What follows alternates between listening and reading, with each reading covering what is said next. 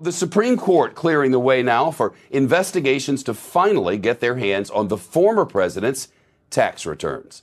The court has decided it will not block a grand jury in New York City from seeing the former president's personal and corporate tax records.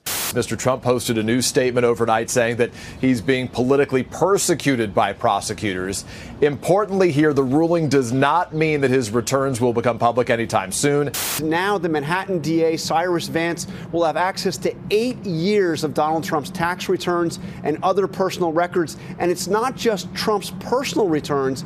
Uh, Vance will also have access to the returns of his companies, the various Trump companies. It was a one sentence, unsigned order from the Supreme Court Court rejecting this, and it had no dissent. So if Donald Trump was counting on the three justices that he nominated for the court to bail him out of this, he was sorely disappointed. Hur ser Donald Trumps politiska framtid ut? Ja, det kan vara så att vi redan i dagarna får veta huruvida han tänker ställa upp i presidentvalet 2024 eller inte. Men det finns som vanligt hotande moln och kontroverser i sikte. USAs högsta domstol har beslutat att åklagare nu har rätt att ta del av ex-presidentens deklarationer, vilket ju är ett enormt bakslag för Trump. Och det pågår sedan innan flera brottsutredningar mot honom. Med andra ord, vi har en del att prata om. Som eh, vad kan offentliggörandet av deklarationerna få för konsekvenser för Trump? Hur ser planerna för nästa val ut? Och hur påverkas Trumps trovärdighet och rörelse av det faktum att en halv miljon amerikaner dött till följd av corona? Det här är Aftonbladet Daily. Vi kopplar upp oss mot Wolfgang Hansson som är utrikespolitisk kommentator på Aftonbladet. Wolfgang, hur går det med Donald Trumps comeback? Ja, det är fortfarande lite oklart, men förhoppningsvis så kommer vi få veta lite mera på söndag när det är ett sånt där stort konservativt möte i Florida, Conservative Political Action Conference, som ska hållas i Orlando och där det är tänkt att Trump ska vara huvudtalare eller avslutningstalare.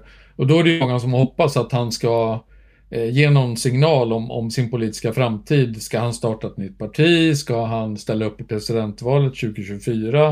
Eh, tänker han stödja någon, någon annan kandidat? Eh, vi vet ju inte om han kommer ge några besked, men, men många hoppas ju att det ska komma någonting i alla fall.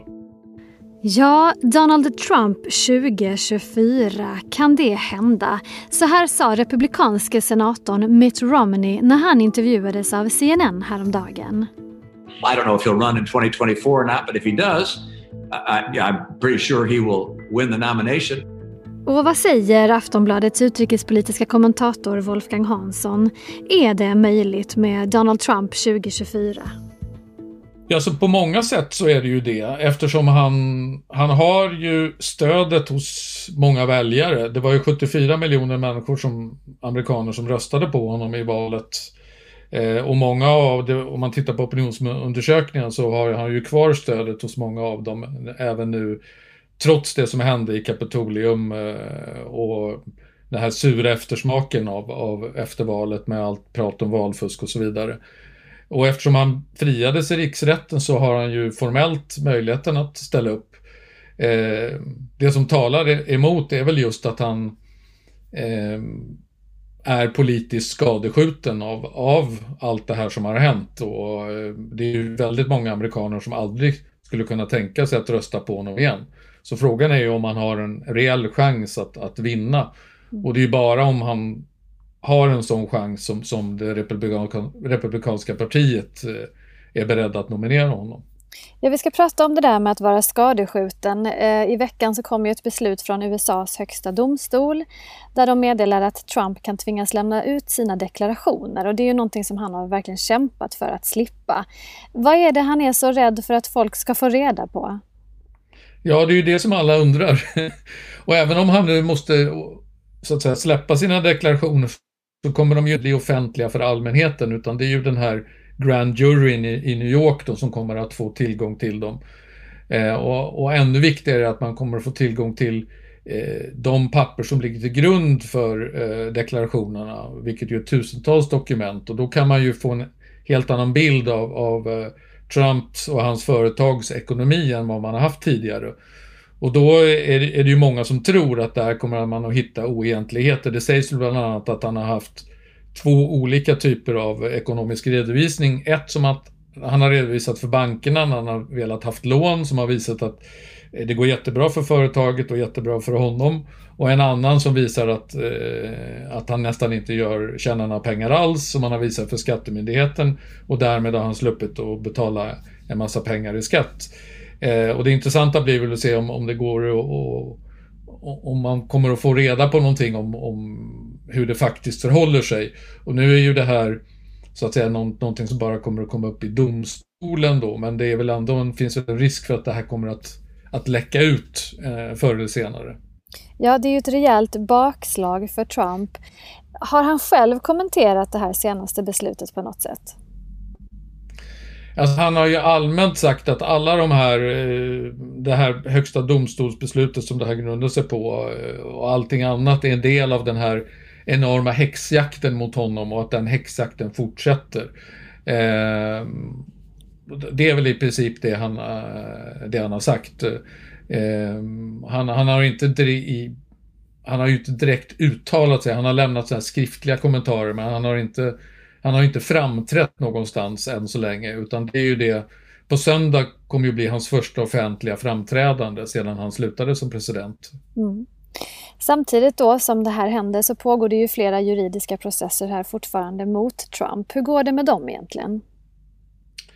Ja, det, det är ju bland annat då den här som, där man nu ska ta upp hans eh, deklarationer och där man håller på och tittar på om han har eh, hur han har gjort med de här utbetalningarna till de här två så kallade fotomodellerna, eh, porrstjärnor eller vad man ska kalla det, som han har haft eh, sexuella relationer med men som han ville eh, hindra eh, att de skulle berätta om det här så han betalade dem pengar för att de skulle hålla tyst. Och, och eh, har han då gjort avdrag för detta i deklarationen så är det någonting man inte får göra.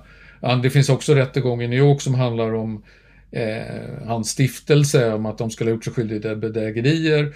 Och de här rättegångarna, de kommer ju, eller de här rättsprocesserna, för det är inga rättegångar ännu, de kommer ju att rulla på nu när han inte längre är, president. Och, eh, det var ju till och med så att eh, Republikanernas minoritetsledare i senaten, Mitch McConnell, han, han mer eller mindre uppmanade ju i, i sitt tal efter riksrätten att, eh, till, att man skulle åtala Trump för oegentligheter som han har begått som president. Och, det, och då kan det handla om eh, dålig hantering av coronapandemin eller eh, de här valfuskanklagelserna och annat. Så, eh, så att risken är väl rätt stor att, att det, det, Trump kommer att få ägna en hel del av sin tid åt att eh, eh, besvara olika inlagor från olika domstolar och åklagare och eh, advokater.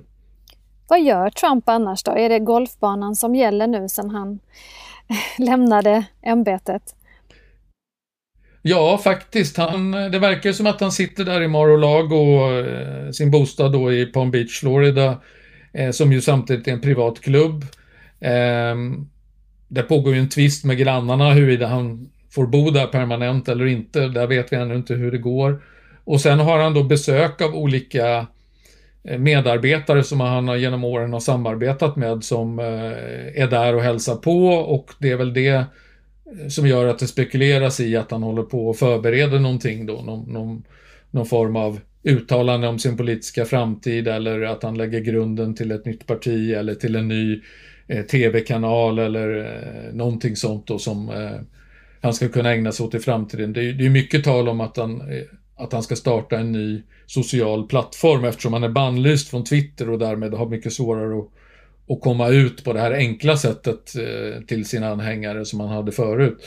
Eh, så sägs det att han kanske kommer att starta en egen så säga, social eh, plattform för att kunna kommunicera direkt med sina väljare. I veckan har vi också fått nya siffror från USA om att de nu är uppe i en halv miljon döda i covid. Det är ju inte ett gott betyg till Trumps krishantering här under förra året, det kan man ju inte påstå.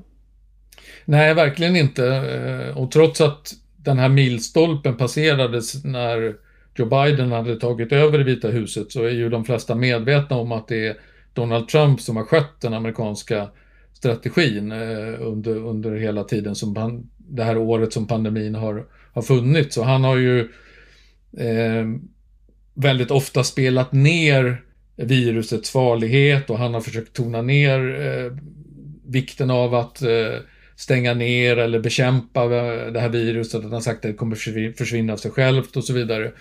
Och nu hör vi ju kritik från, från bland annat Anthony Fauci som är USAs motsvarighet till Anders Tegnell eh, om att han säger att eh, Trumps ovilja att dels applicera ett vetenskapligt synsätt på det här med pandemin och att sen eh, verkligen försöka övertyga folk om att eh, det här är någonting farligt som man måste försöka undvika.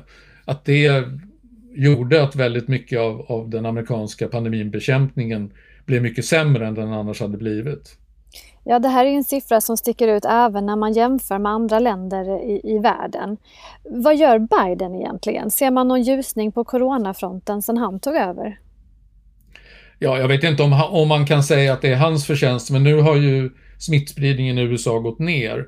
Och eh, det han har gjort är ju att han har ju eh, på allvar tagit sig an det här med pandemibekämpning. Han har ju sagt att det är det viktigaste av allt för hela hans administration, att, att eh, få ner smittotalen och, och, minska antalet som, som insjuknar och dör. Eh, och han har ju på ett helt annat sätt än Donald Trump gett en, en, en skapat en federal plan för att eh, försöka komma till rätta med pandemin. Så att på så sätt så har, får man ju säga att han har eh, kavlat upp ärmarna ordentligt. Men det är väl än, ännu för tidigt att säga hur väl han kommer att lyckas för att den här nedgången beror ju förmodligen inte på hans åtgärder för det har gått alldeles för kort tid ännu för att de ska kunna få en så kraftig effekt. Och vad är annars utmaningarna just nu för Joe Biden? Ja, det är ju att på något sätt få omvärlden att lita på USA igen. Eh, han har ju sagt att eh, i flera tal här och senast i början på veckan när Eh, han talade till EU då att USA är tillbaka, vi, vi, vi vill återupprätta de bra relationerna med våra allierade. Eh, vi kommer att gå med i eh, klimatavtalet i Paris igen, vi kommer att återinträda WHO och så vidare. Och det här är ju naturligtvis någonting som väldigt många länder välkomnar. Men samtidigt så är, kan man ju fråga sig eh, om man verkligen kan lita på att det här är beständigt nu. För jag menar, Joe Biden han är vald för fyra år framåt. Han är 78 år gammal. Vi vet inte ens om han ställer upp för omval 2024. Och hela tiden så finns den här eh, risken, eller vad man då vill kalla det, möjligheten att Donald Trump ställer upp 2024. Så att världen eh, kan ju inte vara riktigt säker på att det här läget som, som råder nu med Biden, att det kommer att råda för någon längre tid framöver. Det kan ju också bli så att efter 2024 så är det Trump som tar över igen eller någon Trump-liknande figur. Så att, därför tror jag att väldigt många eh, fortfarande inte, man, man känner inte den här riktiga förtroendet och tilliten till att USA eh, är tillbaka på det sättet att man verkligen kan lita på det för väldigt lång tid framöver. Sist här hörde vi Wolfgang Hansson, Aftonbladets utrikespolitiska kommentator. Jag heter Olivia Svensson och du har lyssnat på Aftonbladet Daily. Du följer naturligtvis allt om vad som händer i USA på aftonbladet.se och med det säger jag tack och hej och på återhörande.